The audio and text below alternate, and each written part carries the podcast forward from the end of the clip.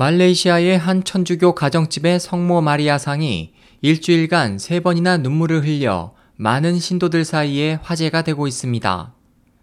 집주인에 따르면 이 성모상은 2일 오후 5시경 눈물을 흘린 후 이틀 후 눈가에 다시 눈물이 맺히더니 5일 오전 10시경 또다시 눈물을 흘렸습니다.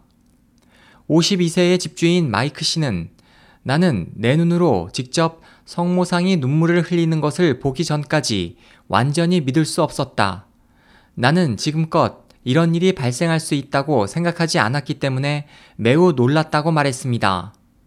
이 일이 온라인에 알려지자 이 집 앞에는 오전부터 신기한 성모상을 보기 위해 몰려든 시민 수백 명이 줄을 서는 진풍경이 연출됐습니다.